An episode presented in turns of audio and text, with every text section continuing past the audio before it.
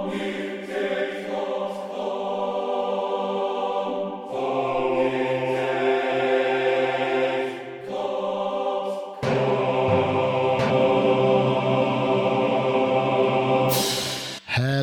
everybody, and welcome to Sonic Talk number 375. Kind of postponed from last week.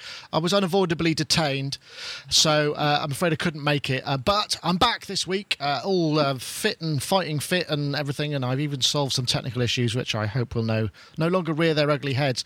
Uh, I want to say thank you very much to our sponsors. Obviously, we have a show sponsor in the form of iZotope.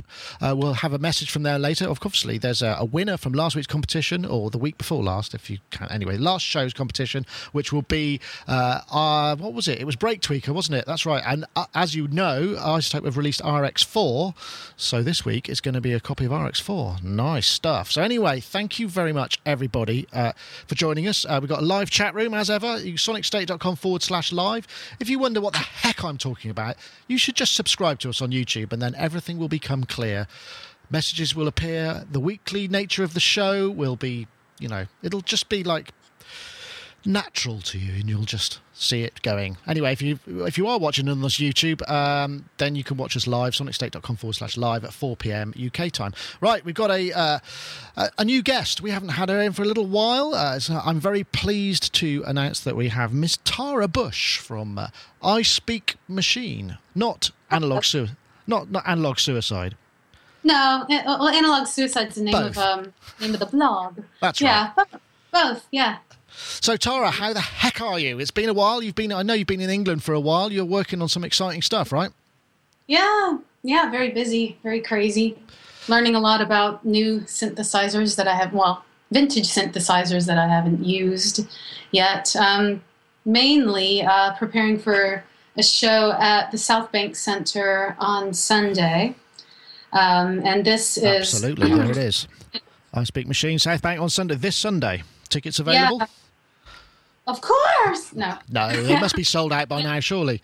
Yes, yes, sold out in you know two minutes. No, Yeah. no, there are tickets. So um, yeah, it's um, my new collective with my uh, husband Maf Lewis, and it's an audio-visual collective. He makes the films, and I make the music, and we do um, sci-fi horror films that are created to be screened with me playing the score live. Wow, that sounds like So- quite a hairy prospect. How is it's, it? it's fun. Yeah, it's it's actually a lot um, a lot more interesting than it sounds. A lot, No. well, a lot easier than it sounds. I'm looking. I, I'm looking forward to hearing more. Uh, what we'll do now, though, I think, is we'll introduce the rest of our guests, and then perhaps we can come back to you and you can tell us in a bit more detail what's going on. Because I know um, Oh, Mr. Spiers, Dave Spiers, there, GForceSoftware.com, uh, who now has, after was it six years, he's finally plugged an Ethernet cable into his uh, webcam.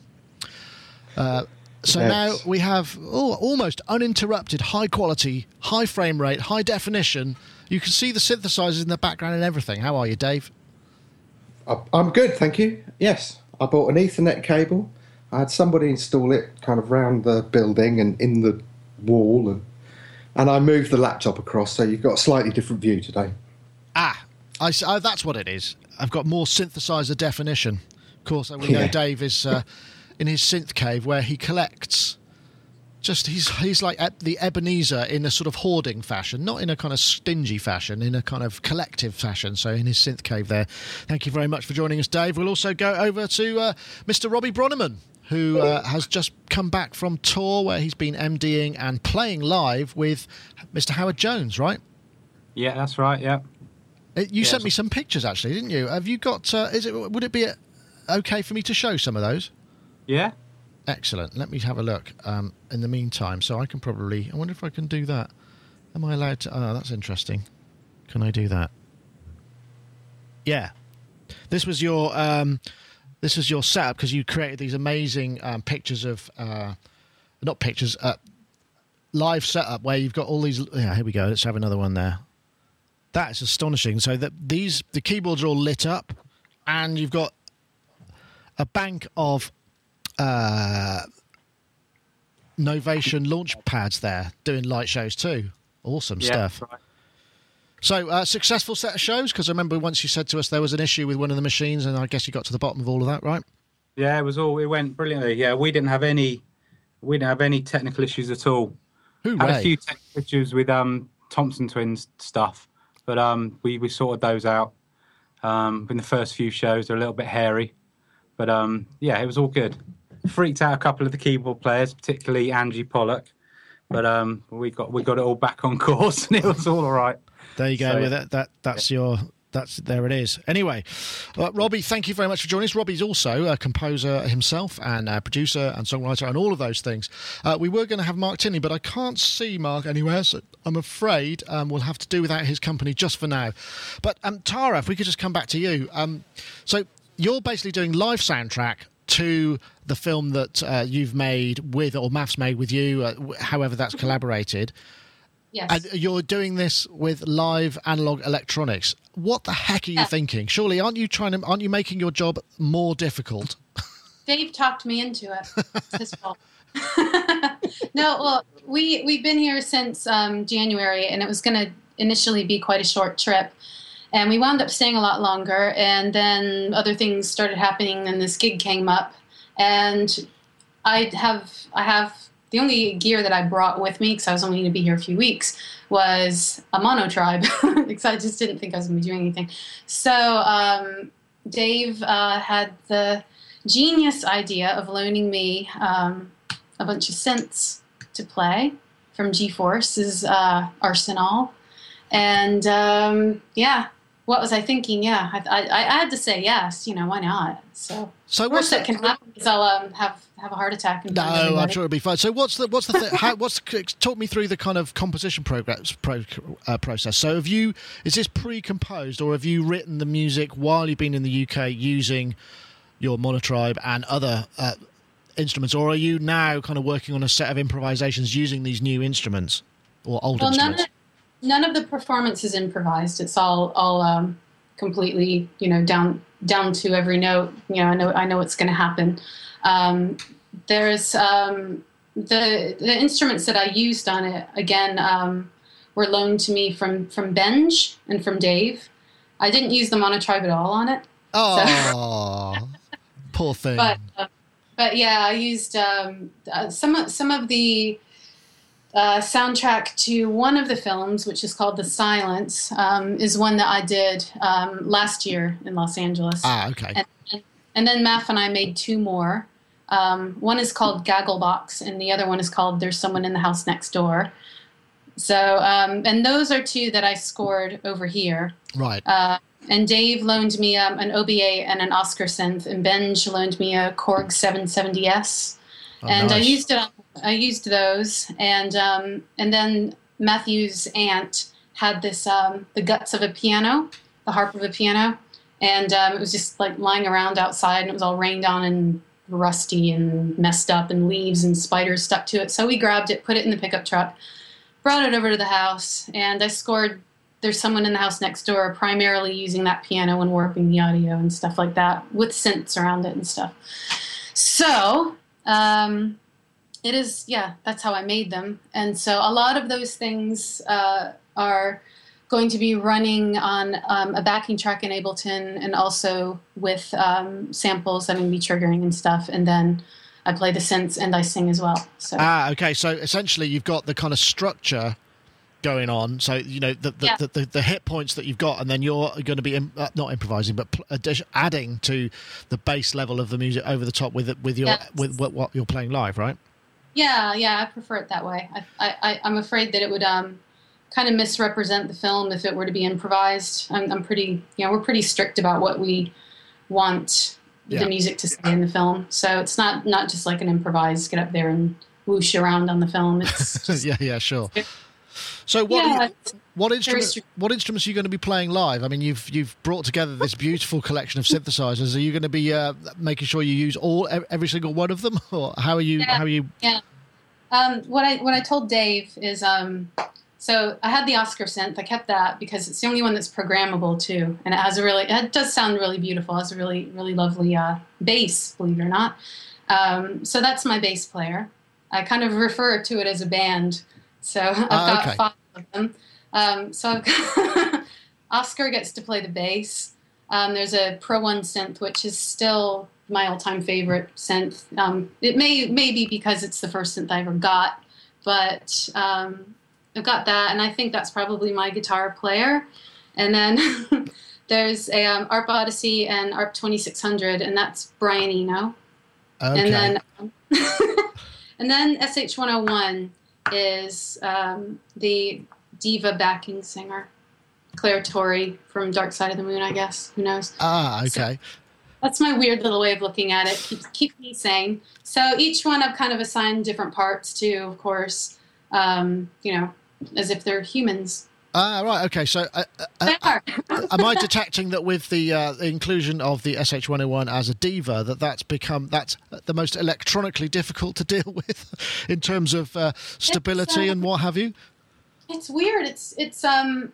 I think I sorted it out. Think again. Uh, I, I sent Dave a few semi-panicked texts like, "We're on stay in tune. It's drifting." Ah! You know, and they're supposed to be really stable. You know, but um, it it was the the power button, and um, we um sprayed some contact cleaner in it, nailed it. You know, mushed it a few times. Now now it seems to be working okay. It was weird because Dave, Dave sent me this link to a Vintage Synth Explorer, and it said um, that the power button and the tuning are kind of they kind of affect each other, or the Yeah. power button affects the tuning. I don't know if they affect each other, but um, so I noticed yesterday it was starting to drift, and um, so I stopped and I kind of just tapped on the power button, and it and it went out of tune. It was just kind of so I did the contact cleaner, mashed it, and then now it seems to be cool. So I don't know. Right.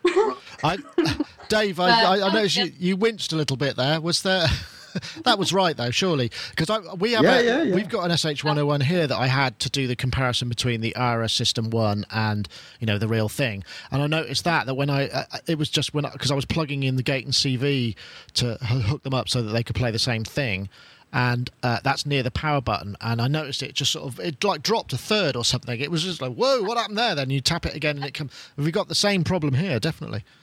Mhm. Yeah, it's weird. It's a yeah. it's quite a well-known issue, I think.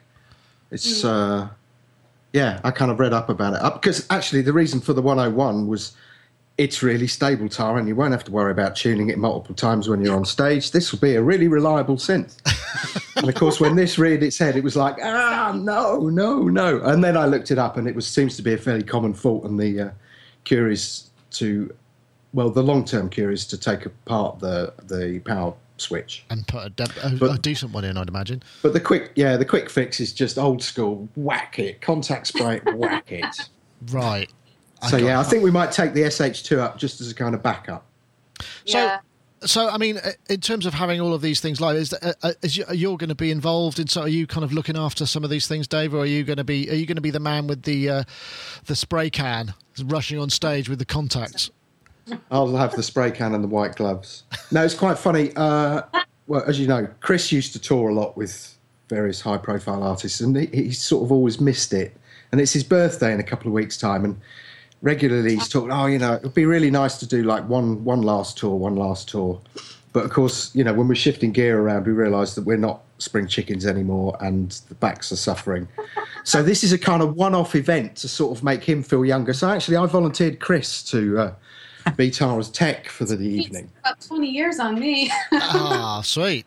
I'm sure Chris will be very delighted. So, do, are you going to have to acclimatise the synths? I mean, obviously, you want to get in there as soon as possible, turn them all on, leave them on, and, and have you yeah, got? they, um, I, I let them I let them just cook for about a half hour to 45 minutes before I even touch them. You know, especially the the 2600, and um, uh, you know, Yeah. have to. Um, because I'm, I'm used to it. Uh, I mean, with with this, it's kind of, um, you know, it on the face of it, it seems like something that should be really, really daunting and crazy, but it's it's not. It's it's really worked out quite quite beautifully, and it's really fun, you know, and it's it uh, it's challenging, but it's you know, it's one of those things that really make you feel alive when you're playing instead of just doing something easy and doing the same thing over and over. Because like I usually play with just my my Voyager, Right. And- yeah. And your voice. Yeah. you know, it's really yeah, and it's really really reliable and everything, and a few other bits like an omnichord and stuff like that, and and I use a lot of Moogerfoogers and, but this is um, you know, it's I, I think that you have to keep doing these things anyway. You have to keep growing those creative pathways in your head and challenging yourself, and but it's um, but it's been it's been really different and really fun, you know, and I'm I'm really really happy about it. So what I mean when you say challenging, what what has been the most challenging part of the process? I mean, you know, the composition obviously presents its own challenges, and then you know the the kind of turning it into something that you can perform live. I mean, how Mm-hmm. what's been the, the most the, the most challenging aspect of that? Do you think?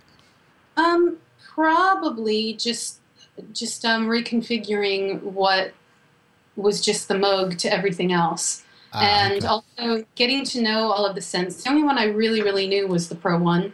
Um, so, and but I really wanted to learn all of them too. So I had you know it was something I really wanted to do.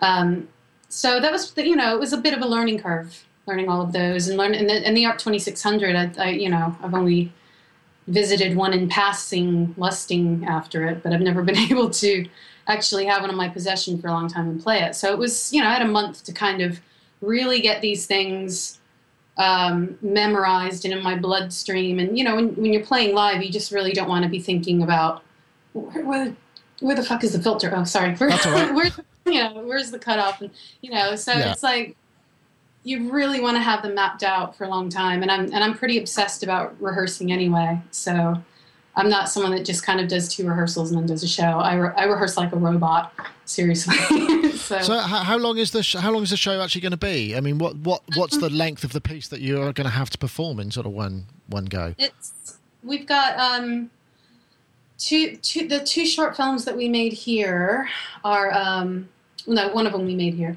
um, those two are six minutes and then um, uh, the silence is about 34 minutes Right. So and then then I've cooked up a, a special song to play at the end if I get an encore.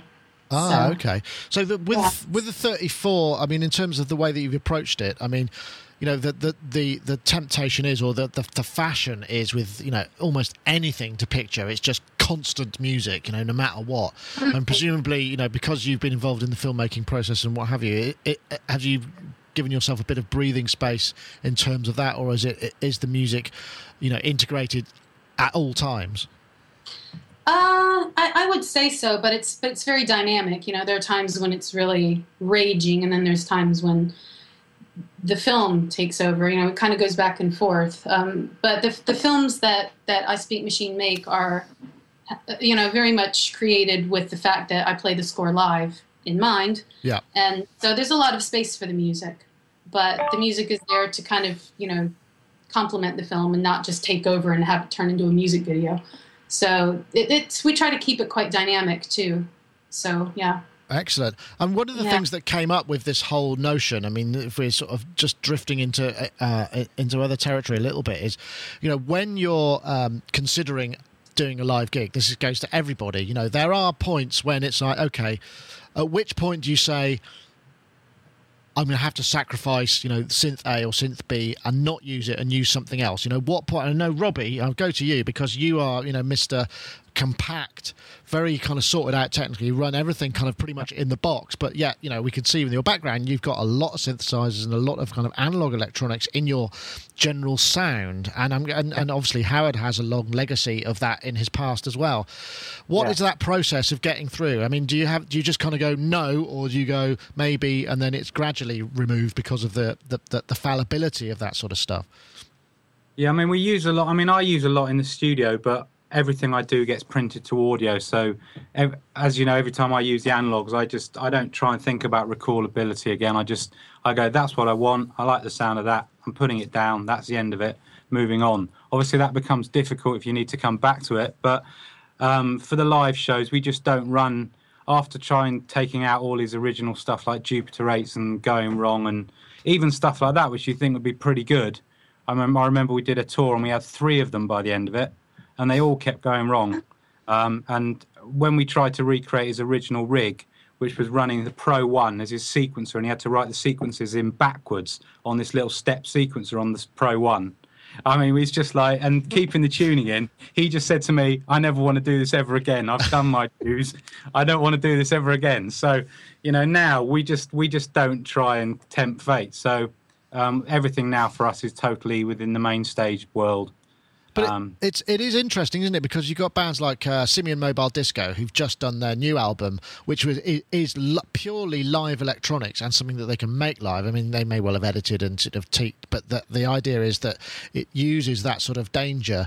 Uh, I mean, they're, they're obviously uh, with a lot of gigs, there's there's things that you don't want to have happen, and there are things that maybe you do. I mean, guessing with something where the songs are very structured and specific, like you know, with you know three minute pop songs essentially you know as, as the core of what howard has been or part of his work has been Yeah. doing i suppose that that leaves you less room for flexibility but that Well, well, actually, we've we've actually structured what we're doing very um, open ended. He's got um, he's got these massive palettes of sounds that he's built up in MainStage, um, and he's got a Novation Remote SL Zero, and he can bring loads of different textures in. So we're doing a lot of the songs, particularly songs like Hide and Seek. We just run the core um, uh, loop sections, and the drummer just plays the you know the very basics, and then the whole arrangement can be changed.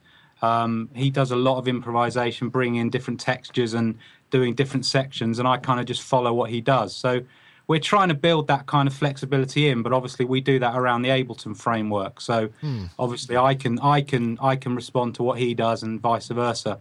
But in terms of sounds, there's still that element of it's a very prepared palette, albeit it might be different every night. right okay and dave i mean you're you know obviously you've got a lot of electronics that you're performing with you know live in the room do you uh, does the thought of maybe using that live i mean obviously you're you're doing this kind of vicariously through tara she's the one taking all the risks you're just providing some electronics i mean do you, do, but do you miss that aspect of Yeah. it Yeah, go do. for yourself Uh, part of it, yeah, maybe a bit of it. It's funny actually because we have people have used this room. We do let the odd person, odd being the uh, operative word. No, we let them use this room occasionally, and occasionally they've asked, you know, oh, can we use this particular synth live, or can we take it out on a tour? And we've never uh, let anything out. Uh, you know, obviously we've loaned individual pieces of kit for studio use out, but we've never let anything go out live. And but we've always kind of wanted to. It was that idea of, like you see, I love those seat of the pants things. You know, when I was working with various artists, you when something goes wrong, it kind of tests your metal. And that's the moment where either everything can be a disaster or truly great things can happen. But the idea of putting it out on a tour is, Yeah. I mean, you really are asking for trouble. I guess with So one-offs, the fact that this is a one-off, yeah, Yeah. this completely changed everything from our perspective, and we were, we kind of got very excited about it, and and obviously it's Tara as well. So So Tara, are you?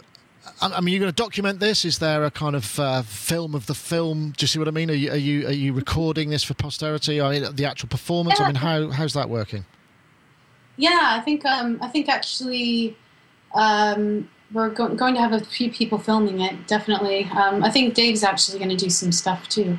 So um, a few people coming at sound check to um, poke my brain, whatever's left, and and um, yeah, definitely, definitely uh, recording it. Sure. And so, how are you um, prior to gigs? Just sort of generally speaking. I mean, do you kind of get in the zone? Do you kind of like?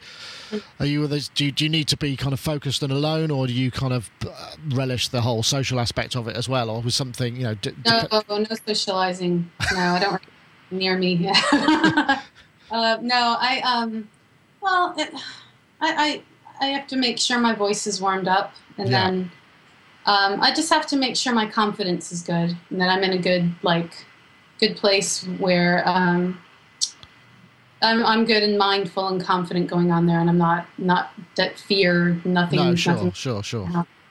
and um, you know i've done done enough shows in this format and enough live scores to where at least i have some sort of reference point. If i do get nervous i'm like i think to myself you've done some really good gigs before. You were fine. You you know you killed it. So don't worry about it. You're going to do it again because that's what you've got to refer to Yeah, absolutely. Experiences a bit. So, I, can really, I can really let myself spiral and be like oh my god well, I, yeah, I mean, I think that, that that's kind of true with anybody. I think to a degree. I mean, do you find that? Do you find that the like the performance of us to, to a film uh, has a different feeling, I suppose, than, than you know playing because you've played live in terms of your own music. Um, where you're also alone pretty much on stage with your stuff uh, and you you know there's a backing track element to it as well. Is there a difference or do you find that um, they feel kind of the same essentially? Um, yeah I, I, I, think they feel quite different because um, when you're there's so a lot of differences really. Because um, with the film it's kind of like you're um, you're collaborating. It's it's much much more collaborative. You're sharing the stage with the film. The film is as if it's an entity to me. And so it's it does have a really collaborative thing. I don't feel like i'm standing up there on my own. Right i gotcha. I'm up there with the film. And um, and it's um but I still get the pleasure of playing you know a live show and performing. So I, I, do love to perform, and you know I've been doing it for a long time, and I have to do it. Yeah. So um, you can still see you know you can you still get the feedback from the audience, you know for better or for worse. Usually I've been lucky; it's been good so far. Um, so it's um it, it, it's similar in the sense, you know, just physically you're standing up there playing to people, but I think it's um, a lot more laid back. Um, you can see people's attention shift between you and the film because there are parts when the film takes over and there are parts when I take over, and um, so it's um, but it's different than being in a band because with a band it just seems like you're it's all about you and you're just you know throwing throwing yourself at the people right. at your audience and you're just gushing it all out. It's it's a lot more. This is a lot more uh, reserved. Yeah, I suppose, I, and I guess you don't have to uh, you don't have to think about in between scene banter either. You don't have to because you don't have to tell any well, jokes or explain what was behind that. Is there a talk aspect to what you're doing as well? Will you be kind of Q and A as to how it put together, or is it just purely the performance that you're doing? Um, we'll see what happens. Um, when when we played Moogfest a few years ago, we kind of did uh, an impromptu q&a because people just came to the stage and started asking us stuff so we just sat down and had a little chit chat with everybody.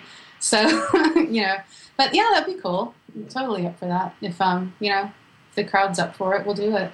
Excellent. So um yeah because because me personally I, I always love to know how if i go to a show and it, and it blows me away i want to know how they did it and i want to know more about it. So i try and you know think of what it is I would want in a show and, and give that. So I, am all about doing Q and A's, and I don't I don't keep any keep many secrets about what I do. So. well, that's the uh, that's the nature of the uh, a life led online, isn't it? To a degree as well. I mean, that's just the nature of uh, accessibility, what have you, too. Yeah. Mm-hmm. Um, at this point, I think we're going to uh, now take a message from our sponsor at the beginning of the show. Obviously, we talked about uh, iZotope, who sponsor the show, and uh, they have actually just announced uh, RX4, which is a major update to their audio restoration. We've also, uh, after the ad, we'll be uh, announcing the winner of the last competition and setting the new one. So do stay tuned. RX4, yes, the Emmy award winning RX software. is the best sounding audio repair toolkit on the market. Musicians swear by it, and uh, sound designers. Uh, it's just launched. Uh, it's got some several new features. Clip gain, dialogue denoiser uh, is now available in the standard version as well as the other one, uh, as the, the advanced. RX Connect, you can streamline your process with a round trip workflow of compatible work tool uh, with Pro Tools, Logic, and other popular hosts.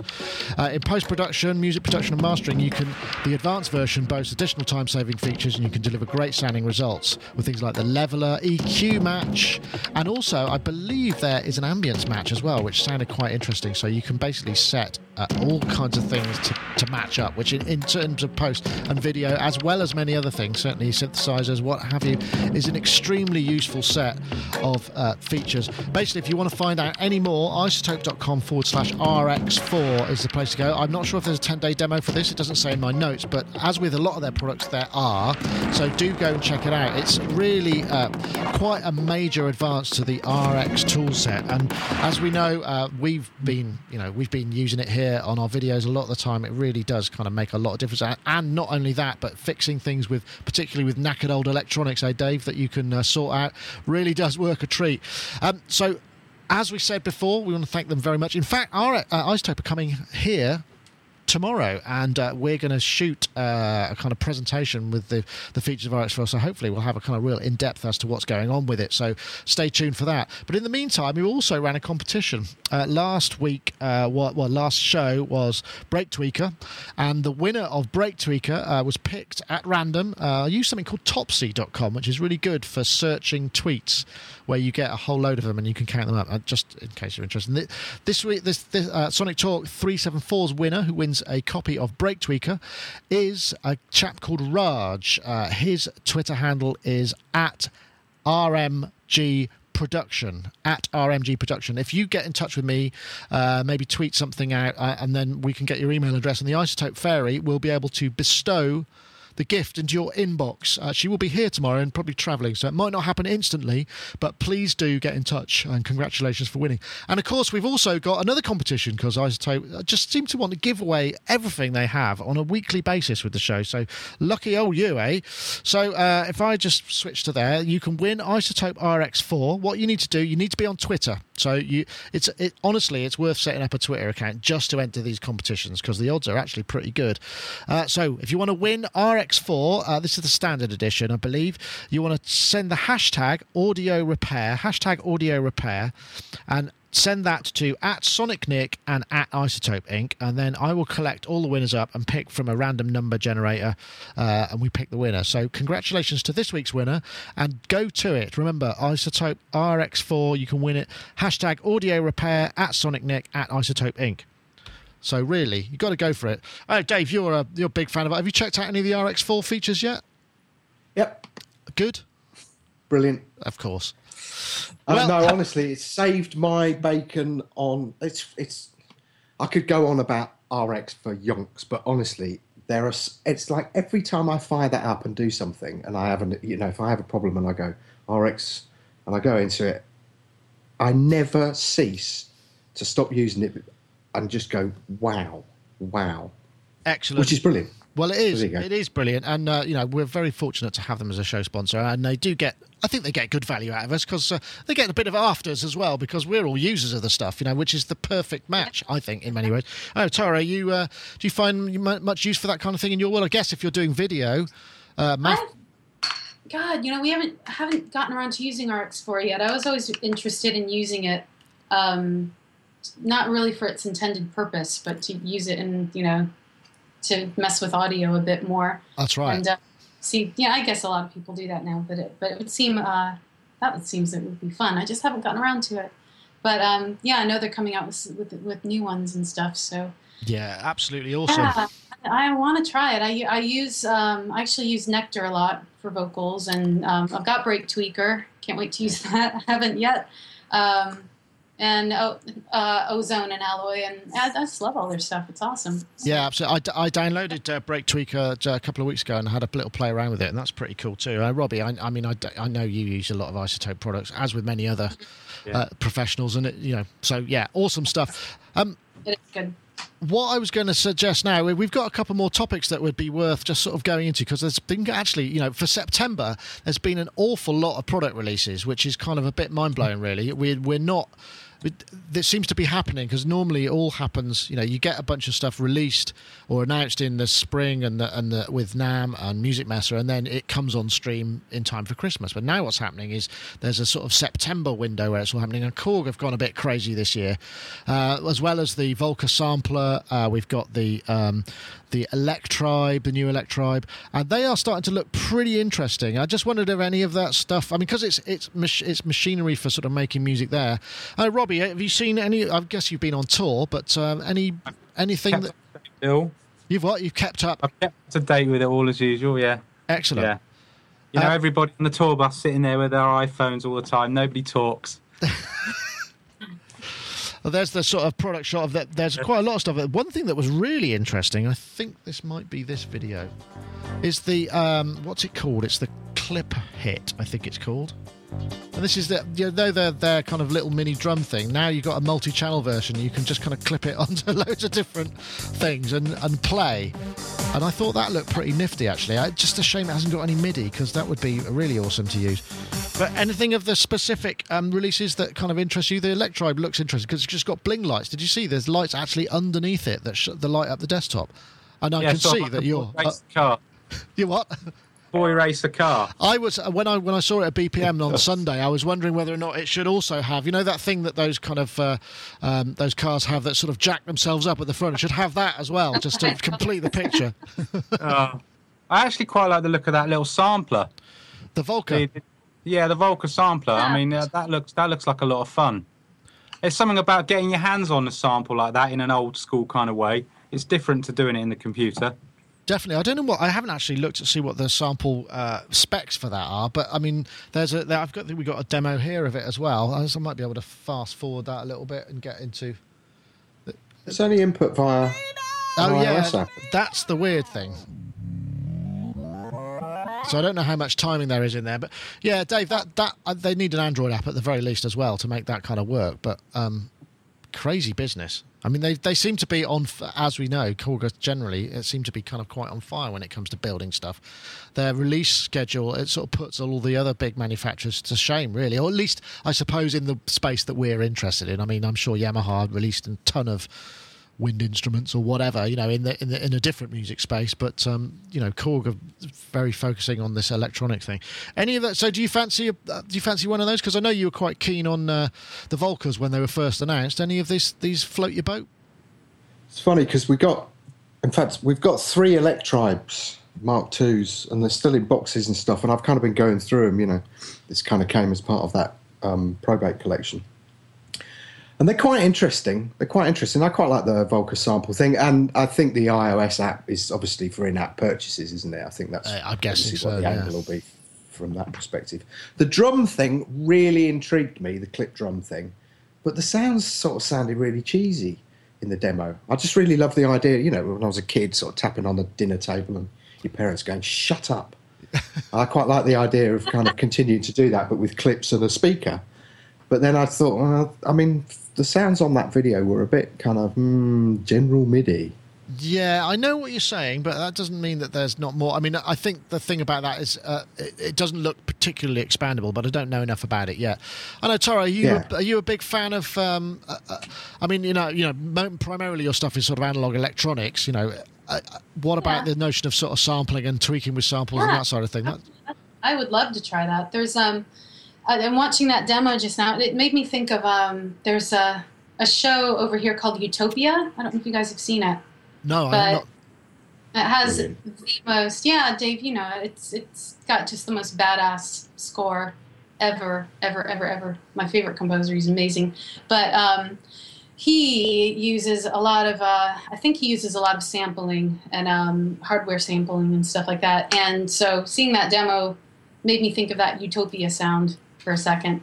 So um, yeah, I would. Uh, I'm inspired by it, so I'd, I'd totally love to mangle with it a bit. Yeah, because I, I just use I use uh, the EXS24, but I don't. I never really got into sampling very much, so I'd love to. It's kind of removed, isn't it? The, the, the sort of notion, the, the, the, the sample playback is very different to the creation of samples, and that notion of being able to do it live, real time with, with. I think there's Electribe sampler as well, which wasn't available. Um, we didn't see that at BPM, but I think there's another model which is geared more towards samples, and that's going to be very interesting. I mean, the other thing that's really interesting about this new range of cool products, as well as with Gadget, because we did uh, Sonic Touch uh, 34, where we uh, looked at the Gadget update, is the fact that you can create all of these little pattern-based things and then export them as clips into pre uh, sort of formatted Ableton Live documents. So you load them into Live, and there they all are in in individual tracks, in clips and scenes and whatever. That looks really interesting. The ability to be able to sort of noodle because these things are all pretty much all battery powered, and then just with the press of a button and a slip in a, a- an SD card in the slot, you've got an Ableton Live session where you can continue to work and add to it. I know, Robbie, do, uh, you, you've been on the bus. You know, do you find Yeah. yourself Oh, I, composing, I- or do you, do you like to take the time off and read a book or something? every time on the tour, I always take a little setup. Last time I took my little OP1 and all that stuff, and then I just didn't do anything. and that's the problem. I just always have all this great intention to do it on the bus, and then you just get so sidetracked. Um, so this time, I just I just had my iPad and I did a little bit of stuff. But I tell you, the thing I'm really looking forward to is this um, is this product coming out called Mogees. Have you seen that? Oh, M O. G double E S, and it was like a, a Kickstarter. It's really really exciting product, and I'm looking forward to getting my hands on that. It's a little bit similar to the Korg in that you clip it to things, but um, it's really amazing what it can do.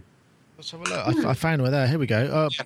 Yeah, it's Mogees, play the world, watch the video. Let's have a look. Yeah, it's- it's- Oh, I can't. Actually, this isn't going to work because I haven't got the audio set up. But I, I'll- I'll- know this. I will Yeah, describe this. it. about this. Oh, so it's like a sensor that goes into your. Um, there was an iPad app that did that. That took the mic, wasn't there? It was one. It was from ThumbJam. I can't remember what it was called. But you can actually, yeah. Yeah, I'm not going to be able to play. Oh, so it'll process the input from the mic in real time, and t- that does look quite interesting.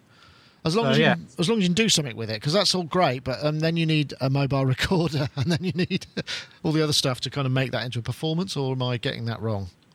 Yeah, and you can you can use it for triggering as well. Ah, okay. Yeah, so it is a, it's a whole lot more than that. But yeah, I'm I'm looking forward to that. Yeah.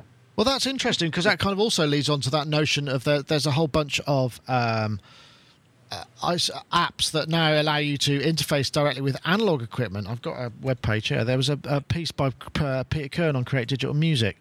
Um, this uh, called the Trigger Box. Let me have a look. I think, um, he, uh, but and the fact that you can take you know trigger outputs cv outputs and actually drive some of this equipment and start to integrate that as a controller that's quite interesting as well i mean uh, uh, is that something i mean i don't know how you work with your analog gear robbie but uh, i mean you tend to perform it rather than hook it up to midi and try and clock it up to the to the computer or what how do you tend to work I've got the expert sleepers ES4 in the rack, so I can I can hook it up through Logic, all sample accurately and stuff. But generally, I tend to just like to just play them. Really, I just like to play them, put them in, and then just like deal with it afterwards. Because I find that by all all that stuff of trying to get it in time and all that, you just lose the creativity. So I just like to just do whatever I can on the fly, and then deal with it afterwards in audio.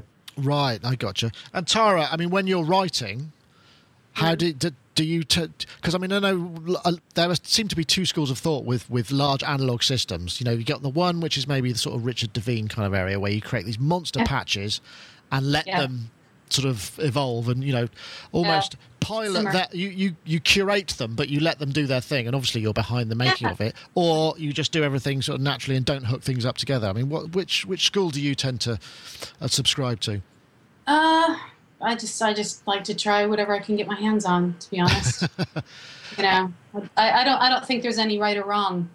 Um, Do you, I mean, do you find yourself hooking things up together, or do you prefer instruments that you play from a keyboard and then interact with at the time? uh, I don't know. I I, I mean, I do I do. Um, I'm not quite sure if I know what you what you mean. Well, I mean, in terms of clocking things and you know CV and gate to MIDI and all of that kind of stuff, just to get it, you know.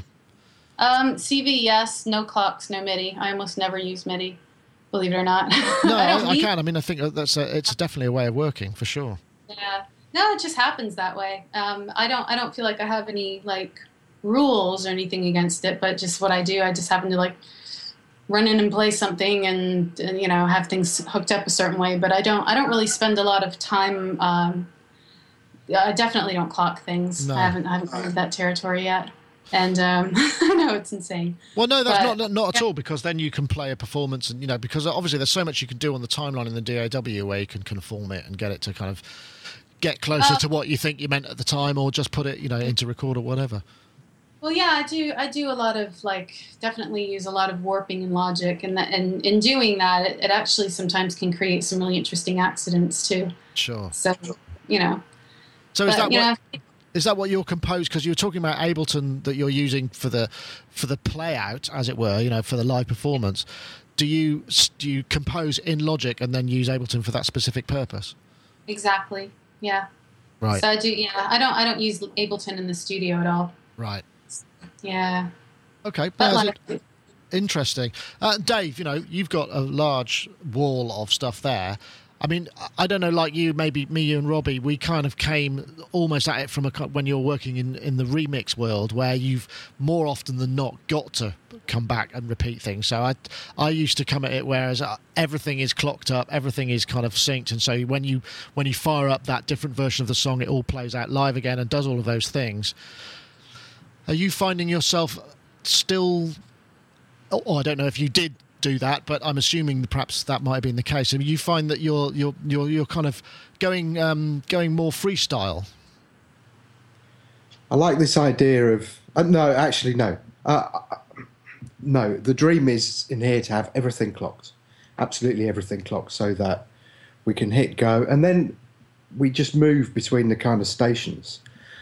But I mean, what I use depends on the job that we need to do at that particular moment. Sometimes I'm sometimes, like Tara was saying, you know, she hasn't plugged a MIDI lead in for ages. The other day I was hunting around for three MIDI leads, and it was like, wow, I'd forgotten how long it was since I'd plumbed in a MIDI lead. And we've been doing a lot of CV gate stuff. Uh, yeah, clocking is the big thing. I mean, we've got CR78, we've got one of the CR8000s, we've got the 808, uh, the little Oberheim mini sequencer, and what and the, obviously the modular sequencer, the the ARP sequencer, and the ultimate dream is to have absolutely everything clocked, ideally from the computer or even just you know one central device, which is why that Roland thing was really interesting. And then obviously have that out to the JP8, and we've got a couple of JP6. I mean, it's just it's never ending, isn't it? It's just yes. never ending. I mean, and that's the issue. I, I think this kind of I think that's golden the, clock. Yeah, I think that's the thing. That's kind of what you were saying, wasn't it? To a degree, Robbie. It's you know, as soon as you start getting into, all right, we just need to hook. Then suddenly you've kind of lost that moment. It's the, the the time, and I much prefer not having to do that. In fact, last remix I did, it was literally I built the basics of it and then just recorded a load of analog into it, and just that was what it was. And it was kind of liberating because when they kind of go, "Can you just change everything?" It's like, well, I could, but I have to re-record it all. It's not going to, you know, it's a different thing. So you, you kind of trust. Sorry, go, Robbie. No, I was going to say. I was just going to say. At the very least, I think uh, certainly for me, I want to have everything plugged in. At least all Yeah. the analog stuff, because I just can't bear it when you go, oh, the, right, let's find out I've got a space to plug this in, and have I got a, have I got a kettle lead to power it up, and all that. You just lose the will to live. So I, at least having it all, you know, so it can make sound, and then deal with it after that. You know, Yeah. the next aspect. ready to Yeah. go. I'm guessing Tara. That must be. I mean, because you got seem to have quite a, an eclectic mix of equipment in terms of a- and ever changing. How do you kind of set Yeah. up? How do you set up your workspace then? Uh, well, um, I just, I, it's really, it's quite, I think it's pretty simple compared to what, what a lot of my friends have. Um, I have a lot of analog stuff, but I guess I just kind of get used to where everything is. And I, I just come in, like Robbie said, I just make sure everything's hooked up and turned on, um, you know, ready to go. I never know what's going to happen or where it's going to go. And it just really sucks if you're in the middle of something, you're like, yeah, you know, where's that? Where the, you know, where's the kettle Yeah. lead or blah blah blah? It's just ridiculous. So in that sense, yeah, I just you know I just turn everything on, and and and in that sense, it's also kind of um, it's more inspiring that way anyway. Instead of just sitting there with one synth on, it's like eh, you know, it's like nice to have the whole room buzzing. Yeah, Yeah. abs- all the lights on, everything blinking away. Absolutely.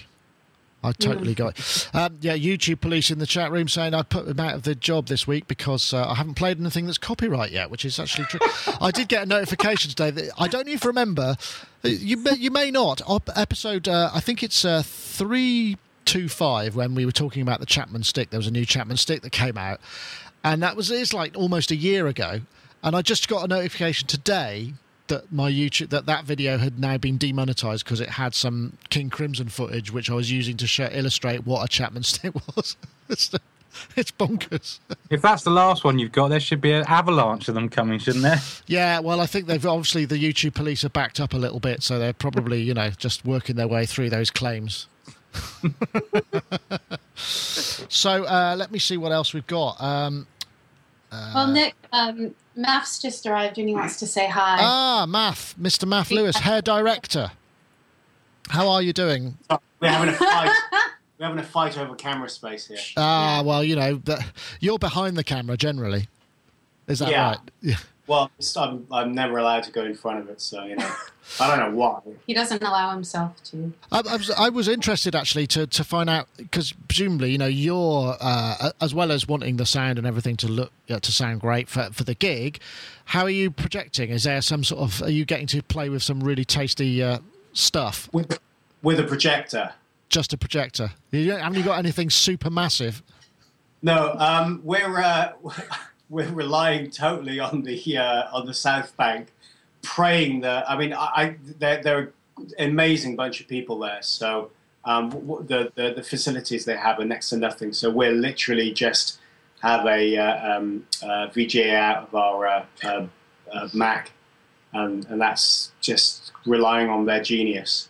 Yeah. You know, like you rely on a, uh, an amazing sound person Yeah. which for the for the first time in a long time we have one of the uh, my favorite ever sound people, uh, which is Baz, who does uh, uh, John Foxx's uh, stuff. Ah, okay. So you're go- uh, so Tara, you're going to be feeding out all of the, in, the, the the instruments discreetly rather than supplying a mix. Is that the, the way it's going to work? Actually, no. I'm, I'm actually running everything through my Motu Motu Traveler. A, Okay. a very old Motu Traveler, but it still works and it's wonderful. So 1985. I'm just- No, Yeah, not, not quite that old. No, I think the no, film's 1985, isn't it? So Well, that- um, I'm, I'm doing it the same way I always have. That would be that would be interesting if you if you to take the concept to its logical extreme. You should be not using technology that has any place in the world after 1985, Maf. That's the challenge, Yeah. perhaps, for the next uh, project. It's- Yeah. Well, we, we funny enough, we were down at um, Ben Jedward's studio um, in in uh, in uh, Cornwall the other day, and we were. Well, I, I don't know whether you I talk, talked about any of the projects, and, and Yeah. shut me up if I go off uh, off topic a little bit. But um, he he has a bunch of old uh, um, video cameras from the the the eighties. Um, and the thought of putting um, uh, projects on that to really genuinely give them that kind of feel, um, and uh, obviously using the equipment around those same periods of time is it's just I don't know. There's a lot of fun involved in that. Mm. Lovely thought to do that. Yeah. I mean, as long as you don't have to edit it on those kind of edit screens, and you can Get out still a use- razor blade. and you can, yeah, you have to, you know, yeah, do uh, do analog editing. That is that would be a lot. I, I actually did a course uh, back in the day, uh, in about in the eighties, uh, Oh. very early eighties, uh, media studies at Bath Polytechnic, and uh, there they had a, a news studio where you had two beta cam decks, and you had to kind of basically, you know, it was you only had two sources, and that's how you edit. So you'd shovel it all together, and then you have a third machine, you'd record it to there, rewind about everything was linked with time. That is exceedingly tedious way of working. I can imagine you'd have to be very. Uh, well, you have to be good because I also noticed uh, uh, this is I'm going well off topic. There was a program, there was a series, ITV series called Children of the Stones. You may or may not remember it. Yeah. Yeah. Yeah, yeah. we watched thought- it recently, honestly. Did you? And, and did you notice how terrible the edits were? So, like, the sound would just kind of go. So, you know, there's obviously even on a high budget, relative. I don't know who edited it. It wasn't you, was it? no, you're way too young. But uh, yeah, I did notice that the editing was absolutely diabolical, and um, so and they would have presumably been filming probably on video cameras and doing ex- using exactly the same sort of process as two cameras. De- but yes, it was very interesting the way that that all uh, uh, all went together. But it had a certain look, didn't it? And that's the sort of thing that I suppose. Uh, it doesn't look right in um, 16.9 though. That's the only problem, Maf. Then you have to do everything in 4.3, and that would be weird. Well, I don't know. I've seen some some, some films have jumped um, in in, in uh, theaters I've seen recently have jumped formats. Can't remember which one. There's one film famously that jumped formats a number of times. I, I won't even remember what it is. I Won't bother. But uh, it's interesting to see a film jump from uh, um, you know widescreen to uh, um, four by three. Actually, in the theater, and I've seen that recently, and it worked quite well. You just have to be really good. Yeah, you have to- make I sure suppose it's, so. make sure it's relevant, and that's the problem. Being really good. Main- Maybe what we'll start seeing is people people actually filming. So you know when you see those iPhone videos that are just 16:9 but that way, I- you get you get a release like that. I just want to go into the cinema and see the screen that that way. That's what Yeah. we want. Maybe you should No, try stop. that on the South Bank. You should maybe you should hit that one on the South Bank show team, like maybe about half past six when you say, "Oh, by the way, we want to." Yeah, What flip. way? Yeah, yeah. It's vertical. I know our sound check is done, but can we? Yeah. Can we change the screen around, please? So Tara, are you going to get plenty of time to set up? I mean, what time do you got to get in? Because the show starts what seven forty-five? Is that right? Yeah, um, the opening, actually, the opening act, I, I, I must, must, must, must encourage whoever's going to catch the opening act. They're called Cuts. It's actually a, a, a guy called Anthony Tombling from uh, Bristol. He's Oh, on okay. Label. And he's incredible, astounding, beautiful, beautiful music, uh, audiovisual, uh, really dark. So it, it's incredible. So he's he's opening. And then um, I think I go on at uh, nine. Sound check, I think we get there around two. Okay, so you And, should have a uh, reasonable amount of Yeah, set up. So yeah, I just want to like get everything set up really quickly and turned on and warmed up, and then we'll see what happens. Yeah. Oh, and al- also, can we? I don't know whether you guys have mentioned this before. I hope so. But um, can we just say an, an enormous thank you to uh, your own Andy Mack for the uh, insane amount of time and pure quality of genius of uh, um, uh, director of photography in the, in the silence. Oh yeah, Um, I'm sure he will appreciate that. I think he's going to come up. So he said, get him on the guest list, is what he said. Oh, he's, he's on the He's guest on. list. God, yeah. So are you Um, actually. Excellent. and um, and genuinely without uh, without his uh, his help, um, the film never would have been made. Not even uh, not even close to it. So, oh well, uh, I'm sure he'll appreciate that. Thank you. yeah, um, what a- Very true. yeah. There is one final topic which is a bit lighter that I wanted to end on before we f- uh, we fi- finish up, and that was there was a, a, Reddit thread, um, which was um, what was your first release, and I thought this could be interesting. So uh, I'm wondering, what yeah, so the first tune, piece of music, whatever that was released with you know on, on vinyl or whatever the uh, it was sold out there uh, in some kind of format, and I'm going to come to. Dave first because uh, I can. I, I don't want to give you too much time to think about it, so that we might get something unusual out of you.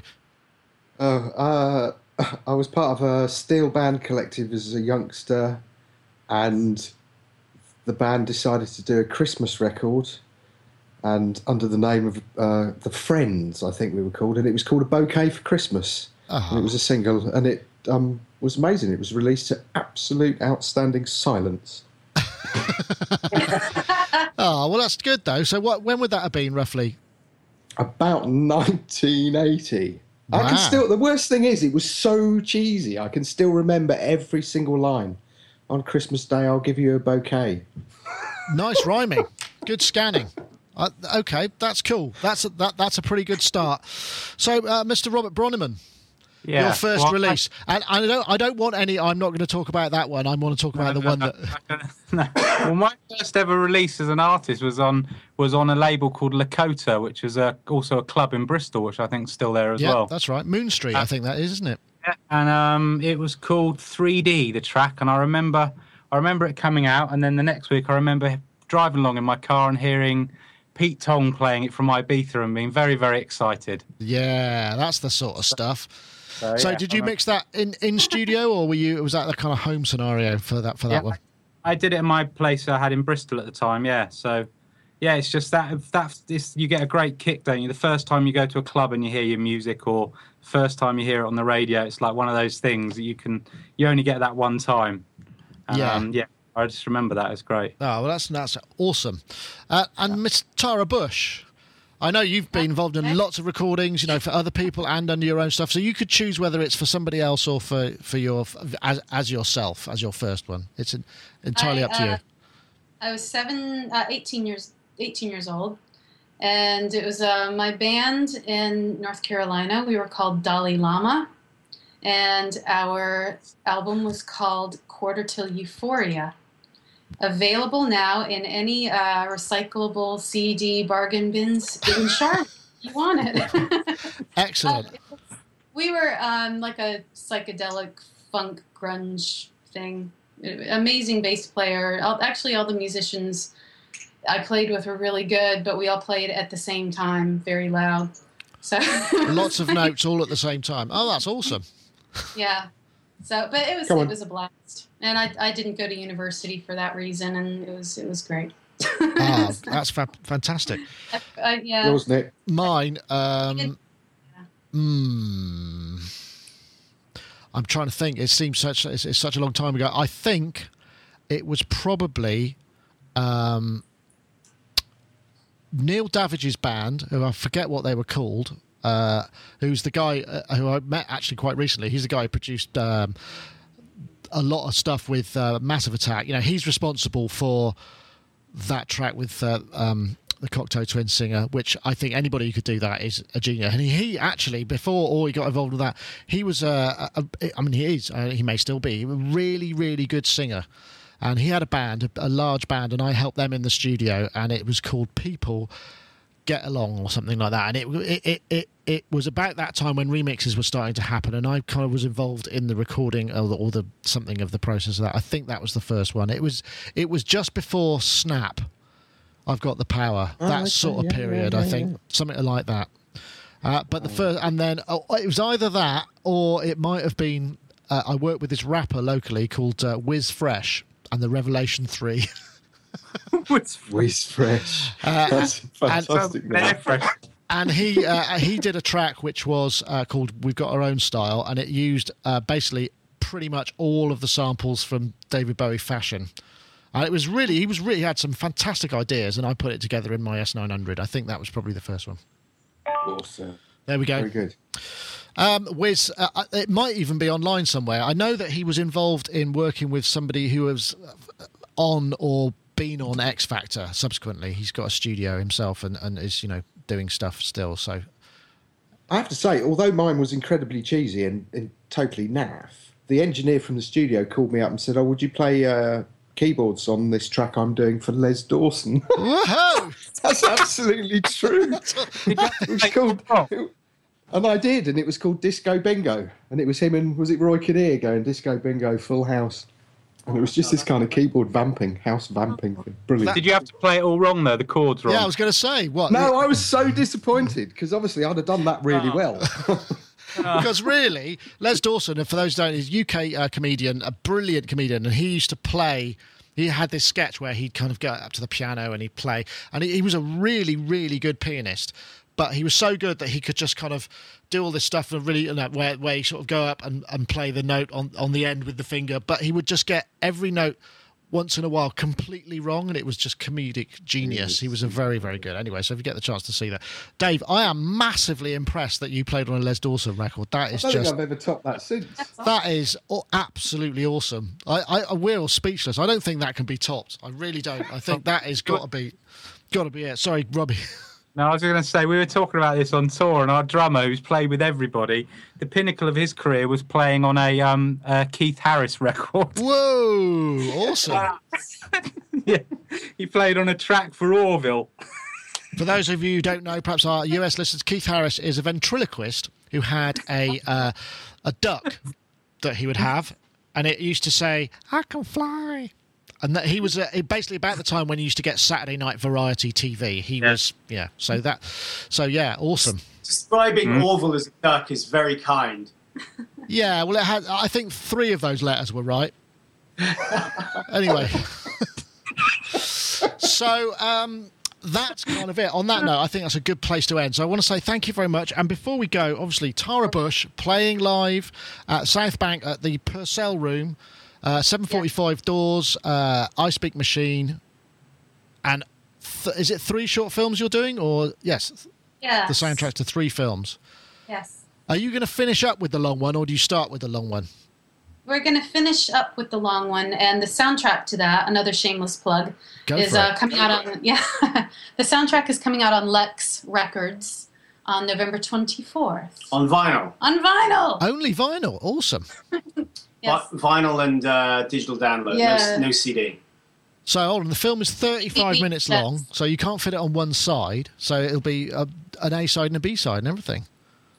Yeah, it's it's um it, it's an extended soundtrack, so it's the the soundtrack of the film with additional. Ah, okay, ex- gotcha, gotcha. So yeah, it's a full, it's a forty minute album Yeah.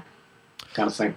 Brilliant. Well, thank you very much for joining us, Tara and Maf. Uh, great to see you both. Uh, I will try and get up. I would love to. I, I have a feeling I may. Um, well, we'll see. Uh, if I can, I will. I know Andy's coming, so he can tell me about it if I don't make it. I know Dave Spiers, you'll be there as well.